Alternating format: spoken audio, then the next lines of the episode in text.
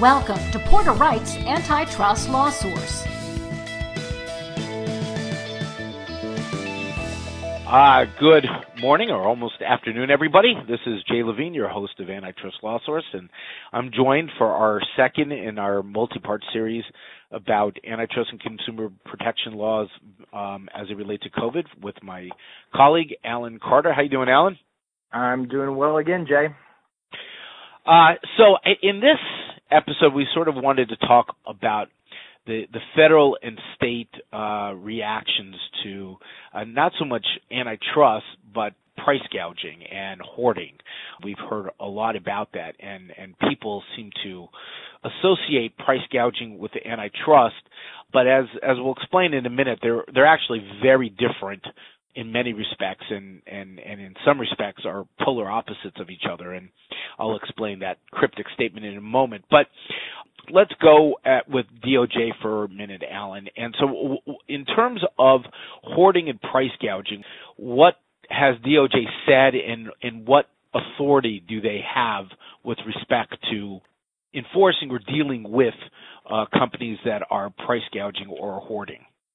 Sure. So, you know, as you know, Jay, there's no federal statute uh, akin to a state statute that prevents price gouging or uh, hoarding of medical supplies or pharmaceuticals or anything else for that matter. Um, but the the federal government does have authority under the Defense Production Act to prevent hoarding and price gouging in a sort of roundabout way. And uh, the president issued an executive order on March 23rd that was designed to allocate authority to the HHS and the secretary and the DOJ to uh, prevent hoarding of medical resources in response to the spread of COVID-19. And I think you um, said secretary. Part, that's Homeland Security, right? Yes, yeah, Homeland Security. Thank you for correcting me on that one. And um, so, you know, the Attorney General also has some uh, authority under the executive order, and Attorney General Barr has assigned lead prosecutor each of the DOJ's, the Department of Justice's field offices. Uh, I believe there's 94 lead prosecutors, in each each lead prosecutor in that field office is assigned to investigate hoarding or price gouging uh, as it relates to the executive order that the president issued on March 23rd. And uh, you know the DOJ has been active uh, to some degree. There was a, a somewhat famous case uh, about a week ago of a, a guy in Brooklyn who was hoarding masks. I think he had eight pallets of masks and was recently arrested um, in the sweep. So the DOJ is paying attention. If you're hoarding or price gouging, um, you know the DOJ is going to come after you. Okay.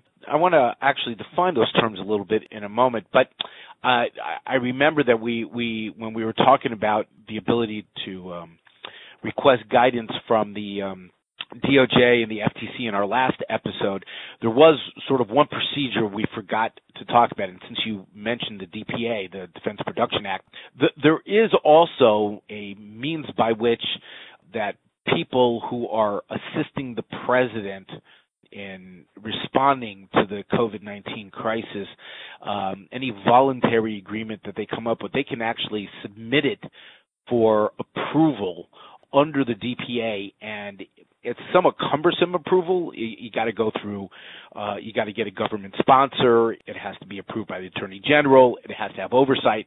But if you do that and you get it, then you get immunity from liability should someone sue you based on that agreement. And that's whether the agreement is per se a rule of reason. So uh, that's just something people should be aware of. It's not so easy to get, but if you do get it and you think that you know you meet it, that is something one should think about, right? Yeah, that's right. And you know, a couple things that for people to be aware of when you when the competitors are discussing the agreement or implementing the agreement, there has to be a, a government employee involved in the conversations each time. And the meetings between the competitors, whether they're telephonically or whatnot, are um, publicly available. But there are exceptions to that if you know, there are competitive uh, secrets that are being discussed, uh, trade secrets, or those sorts of things can be kept confidential. If you have a patent or a trade secret that you want to share with a competitor for whatever reason to respond to a COVID 19 related crisis, this process can still protect that intellectual property. It's it could be a useful tool for the appropriate um, the appropriate company to take advantage of these approved agreements. Right. Once you get it, it's a pretty broad immunity. Um, so it, it's something to think about. It's not so easy to get necessarily, but if received, then there there is, as I said, a, a wide sweeping um, immunity. And the FTC, um, although they don't have sort of a similar communication, at, at least as of this time, to their field offices and the like, the way Allen described about DOJ. Remember, they, they, they have what's called their Section 5 authority. Section 5 uh, of the FTC Act provides that unfair or deceptive acts or practices are unlawful, and that's a pretty wide authority. So uh, they could investigate hoarding, price gouging, possibly under those and um, there have been you know indications that they will do so. Um, so the FTC also is in the mix if people are, are price gouging and, and hoarding, but uh, to the extent that these are going to be criminal penalties, that's only DOJ. But I suspect that most of this activity is going to be in the state realm, right? Right, Allen? That's that's right.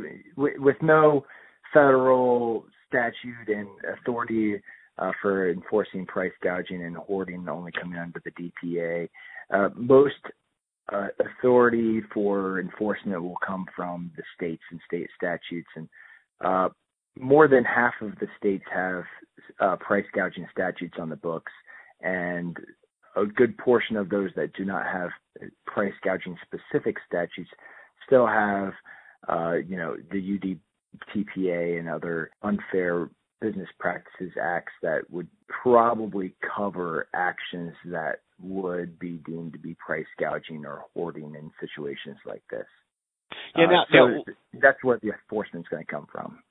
Yeah, and and and there have already been, you know, uh, you know several actions um, initiated by the states, Florida for one, and and others that have sent out subpoenas and have already initiated actions and investigations. Um, uh, interestingly, I, I, heard on a uh, webinar that you know the, a lot of the big platform companies are, are working cooperatively with uh, DOJ and the FTC spe- specifically um, about delisting companies that are price gouging and the like, and and so um, uh, they're they're becoming mini enforcers uh, themselves, which is um, sort of interesting to hear. But uh, I, I guess they they realize that they could be a, a forum for a lot of this kind of activity. But you know, we keep talking about price gouging and hoarding. what exactly is hoarding? I mean, if you buy two cases of fast face masks, are you gonna are you hoarding? No, you're not, you're not hoarding if you buy two face masks or two cartons of face masks or you know probably 10 gallons of milk or you know 20 dozens of eggs but if you're hoarding on an industrial scale um, and you're doing it for the purpose of driving up a price or uh, something to that effect. That's what the DOJ is interested in enforcing. Um, during Attorney General Barr's statement on hoarding, he specifically pointed out that if you're if you're buying uh, a lot of masks for personal use, we're not coming after you. We're looking at the industrial hoarders. So if you've got a warehouse that's filled or pallets of N95 masks or something that's uh, necessary for the medical professional in these times, then the DOJ is looking at you and they're going to send the lead prosecutors after you, according to Attorney General Barr. Right. Um, I mean, I'd like to follow up on. Uh, go ahead, Jay. Good. I was just saying in, in his memo, he sort of he says the the you know hoarding is in excess of his or her reasonable needs, and again, it, it's it's that's a little mushy, but um, I think one can understand when we're talking about sort of, you know, your personal use. uh, if you're buying for the next month or so, that's probably not going to do it. But of course, it's in excess of his or her reasonable needs or for the purpose of selling it in excess of prevailing market prices, which is sort of what a lot of this industrial uh, grade hoarding um, is all about. But I'm sorry, Allen, go ahead. What were you saying? Well, I, w- I was going to follow up uh, on a, uh, the point that you were making earlier about uh, state enforcement and uh, Amazon, specifically other platform style companies that have uh, taken the initiative themselves. Um, mm-hmm.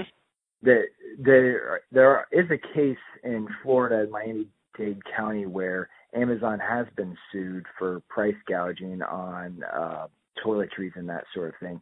Now, Florida's price gouging statute doesn't provide a private right of action, but creative plaintiffs attorneys have never been stopped by that. So, you know, they've uh, right. they've went ahead and, and sued Amazon in Miami-Dade County. It's a case to watch to see um, what happens. It, it might kind of set the uh, the standard, at least in Florida, for how these cases are going to be prosecuted. It's been pending since the middle of March in Florida. The caption is Armis versus Amazon Inc.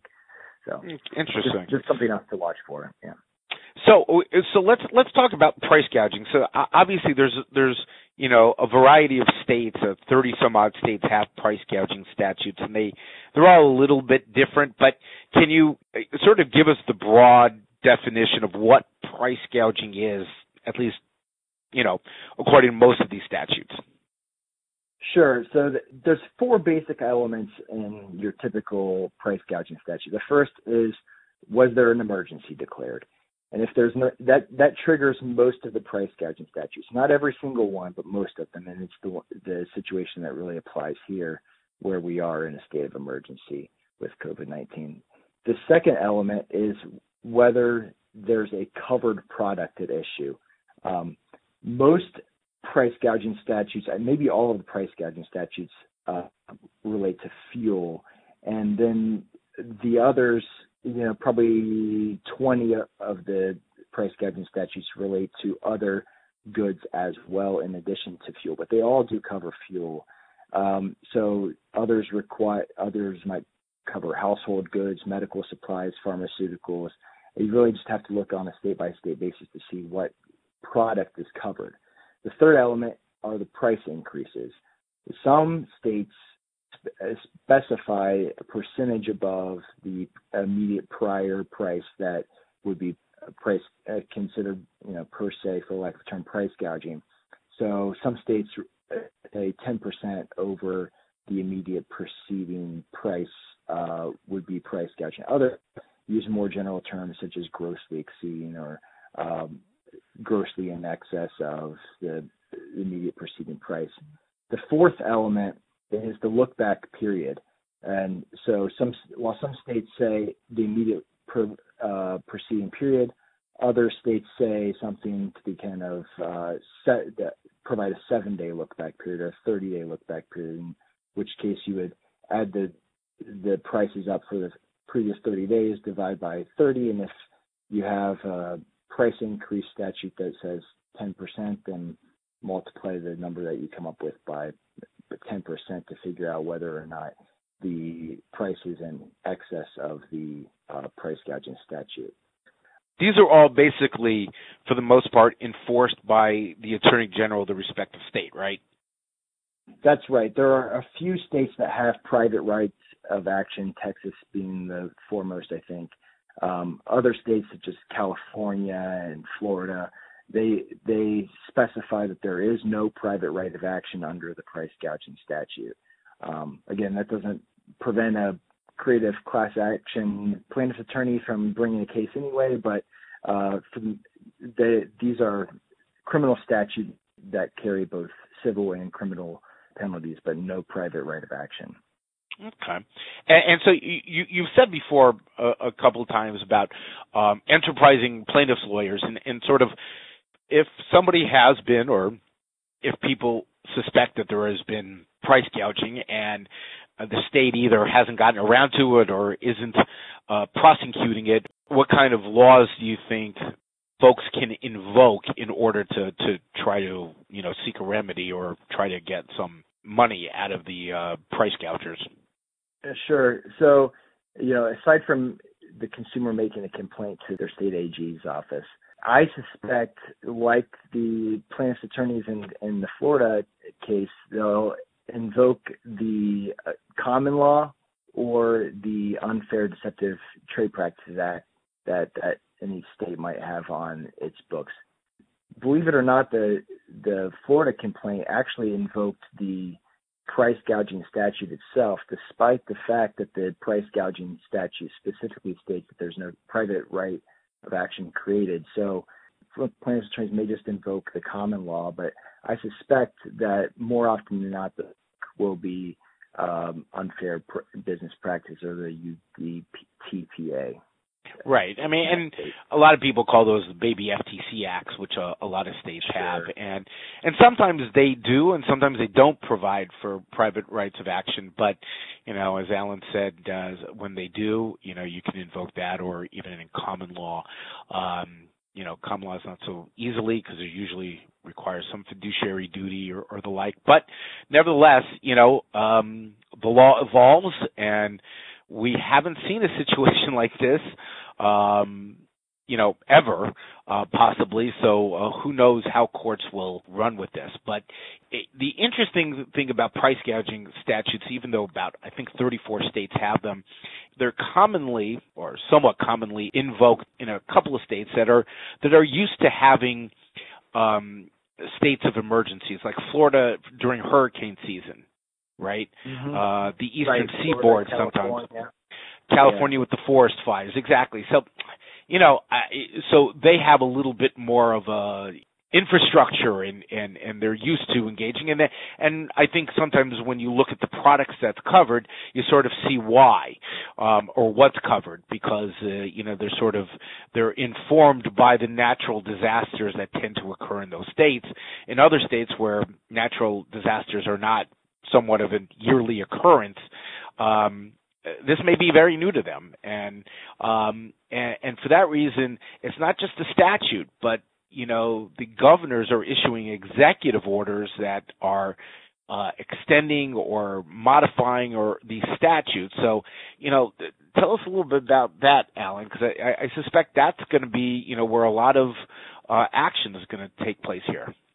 Yeah, it, it'll be interesting to see how those executive orders are enforced. You've we've seen executive orders in Ohio, Michigan, Minnesota, um, Delaware, among other states that have supplemented existing state statutes on price gouging. Ohio doesn't have, for instance, a specific price gouging statute, but the governor has invoked the Ohio Baby FTC Act in order to um, create a price gouging guideline, I guess, for for state actors to enforce. I suppose we'll see what the AG's office does and how that's enforced. Um, but if you're counseling a client on price gouging and price gouging laws in your state, or anywhere in the country really you need to look not only at the statutes and case law but look at the existing state executive orders that are in place to see if there's something covering the situation that your client's in um, it's it's hard to say without looking at these executive orders on a really daily basis what is in those orders because they change frequently so if you're counseling a client look at those statutes at the time that you're counseling client. Don't rely on something that you read a week ago in an order. Yeah. Those orders are being updated repeatedly. I, I just from you know personal experience, I know we we have a wonderful COVID nineteen resource group here uh, developed within Porter Wright, and both Allen and I are on it, and we're seeing you know emails about you know updates to orders you know almost hourly uh, in the various states. Um, so really, if if you listen to this you know podcast on April 8th, don't necessarily assume that on April 10th that is the state of the law because it really is um, moving and it is um, you know and a lot of things will depend you know, the one interesting thing about this pandemic is that it is hitting different regions of the country at different times. And so the level of, you know, concern in the executive orders and what they cover, you know, really will match what the state is seeing, you know? Uh, right. You know, we've seen California, the state of Washington, uh, you know, uh, New York, Florida, you know, all of those come out, you know, pretty, pretty strongly because they're all fairly heavily hit areas. Um, whereas the middle of the country, well, Ohio as well, but there's other parts of the middle of the country that you don't hear quite as much about because they haven't really gotten there yet. And yet, as as the pandemic moves through, you might start seeing them issue new orders or at least updating their orders. That's right. Yeah, and and or legislators acting for that matter. I w- I would also pay attention as you know any sort of legislative response to the pandemic comes out. I know there's been um, talk of including uh, price gouging supplemental legislation in um, a few states around the country uh, as as they pass their their pandemic response legislation. I believe uh, both Massachusetts and Illinois have both attempted to expand their statutes from their petroleum only price gouging statutes to include medical supplies and pharmaceuticals. So uh, pay yeah. attention to pending legislation too. The executive order in in California um, is applying it to you know uh, food items, consumer goods, medical or emergency supplies, and anything else designated by HHS or you know the Department of Homeland Security. Um, you know, it, it, consumer goods is a pretty pretty broad term. Um, Absolutely. And, it, and it and in, and food items um, is as well. So you know, a, a lot of industries are affected, and uh, it's just something you really need to uh, take into account. Uh, and even if you don't mean to price gouge necessarily. You're not you're not trying to take advantage of the situation. You know what I said at the top that price gou- you know price gouging and antitrust are really very different things. Uh, you know if you think about it from an antitrust perspective, we always want the price to be the market clearing price where demand and supply meet. And if there is an increase in demand for whatever reason, as long as you're not manipulating the market or the like, price is going to go up and we expect you to sell at that. And yet over here for it's not really issues about supply, it's just our demand, people's demand. They're they're scared, they want to go out less and so what they're doing is buying more, creating, you know, temporary increases in demand, which is sending a lot of uh household items uh, soaring. And yet, is that really price gouging in the sense of I'm trying to take advantage of the situation, or is it simply I'm selling at the market clearing price? And you know, a lot of economists would say we want you to sell at the market clearing price, and yet the price gouging statutes are a consumer protection saying we don't want you to increase your price that much. It's sort of a price control type thing, which uh, again, you know, is debatable whether they're good or bad or the situations. Um, but you know, it it could cause an allocation of our resources to be done in ways that are maybe the le- less efficient than they otherwise could be. But at the same time, obviously, we need to care for people who can't necessarily afford um, household goods being increased, you know, hundreds and hundreds of percent but it, it's it is interesting that price gouging is really sort of the antithesis of kind of the, the foundation of the antitrust laws. Nevertheless, uh, they are in effect, and I think everybody needs to um, sort of pay attention to them because whether or not somebody contacts you now, that doesn't mean that down the road you won't be contacted because of your uh, conduct. Now, the, the, the one thing I, I, I think people need to also take into account is in price gouging, you also need to know your costs, right, Allen? Right. Yeah, no, that's exactly right. Uh, that's one area that is particularly um, fraught for companies right now. The, the instinct might be to say, well, I my costs have went up um, and through my supply chain, so I I should be able to increase the cost of the goods I sell at the same the same rate. Well, that might be true in some states. That it's it's absolutely true that passing along increased costs is a defense to price gouging in some states, but it's not a defense in every state. And you got to look at the state that you're dealing in to determine whether or not that's actually a defense. And if you're if you're simply passing along costs in a few of these states, that as well can be price gouging. And and so the price gouging statute applies throughout the supply chain, even if you're the last in the line seller. So it could be a legitimate way to increase your co- your prices because your costs have increased, but it it might also lead to you being guilty of price gouging um, and incurring civil and criminal penalties for that conduct. So it's it's not like Jay was just emphasizing. It's not necessarily a, question of your mens rea or your intent. It's it's more of a question of applying the four elements. Is it a covered product? Um, did you was there an emergency in place?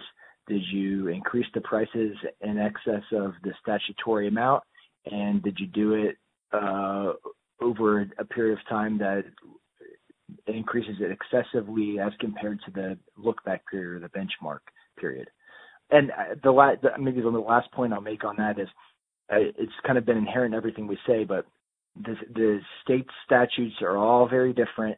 And um, as you're advising your clients or uh, looking internally at what to do, you got to look at each state's statute specifically to determine what products are covered and what the look back period is and what it counts as uh, grossly excessive you took the words right out of my mouth. And uh, listen, it's it's changing daily. If you think you are the victim of price gouging or you think you are engaging in price gouging, you know, give us a call. Um, you know, especially for for companies that sell across the nation, this these are tricky times, and it's sometimes hard to um, have one rule for everything, and it's just uh, a serious discussion needs to take place um, in terms of you know sort of how you are uh, pricing your goods and how you want to ensure that you are not the subject of an investigation or or some sort of um, action later on. And you know we're, we're here to help you, but it really is almost a it is a state by state and almost a day by day determination because these things are fluid and are changing rapidly. So that's pretty much it on uh, price gouging and price hoarding. Um, you know, uh, give us a call. We, we remain ready to help, and hopefully this has been somewhat uh, enlightening, if not sobering.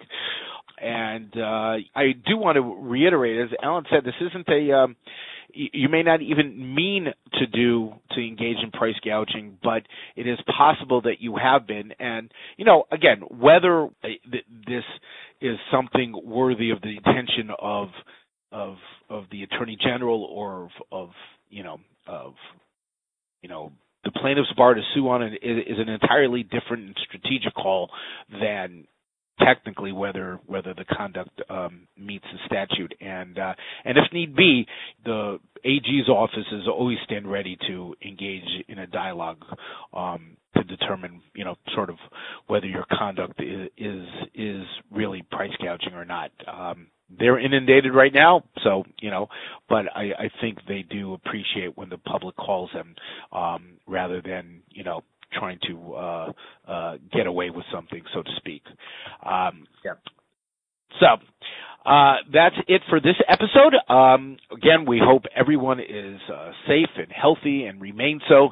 And um, we're going to have uh, uh, another one, another episode, but we're, we're going to talk a little bit about kind of the during and post uh, public health crisis environment and, and what you know people can look forward to, so to speak, as well as what they can possibly do to uh, protect themselves. Um, so, uh, this is Jay Levine. You can reach me at uh, the letter J, L-E-V-I-N-E, at porterwright.com.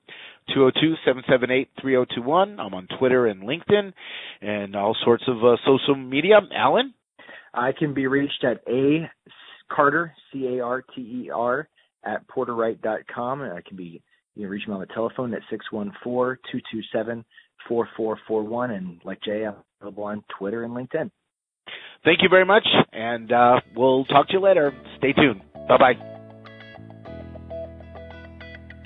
Porter Wright Morrison Arthur LLP offers this content for informational purposes only as a service for our clients and friends. This content is not intended as legal advice for any purpose, and you should not consider it as such. All rights reserved.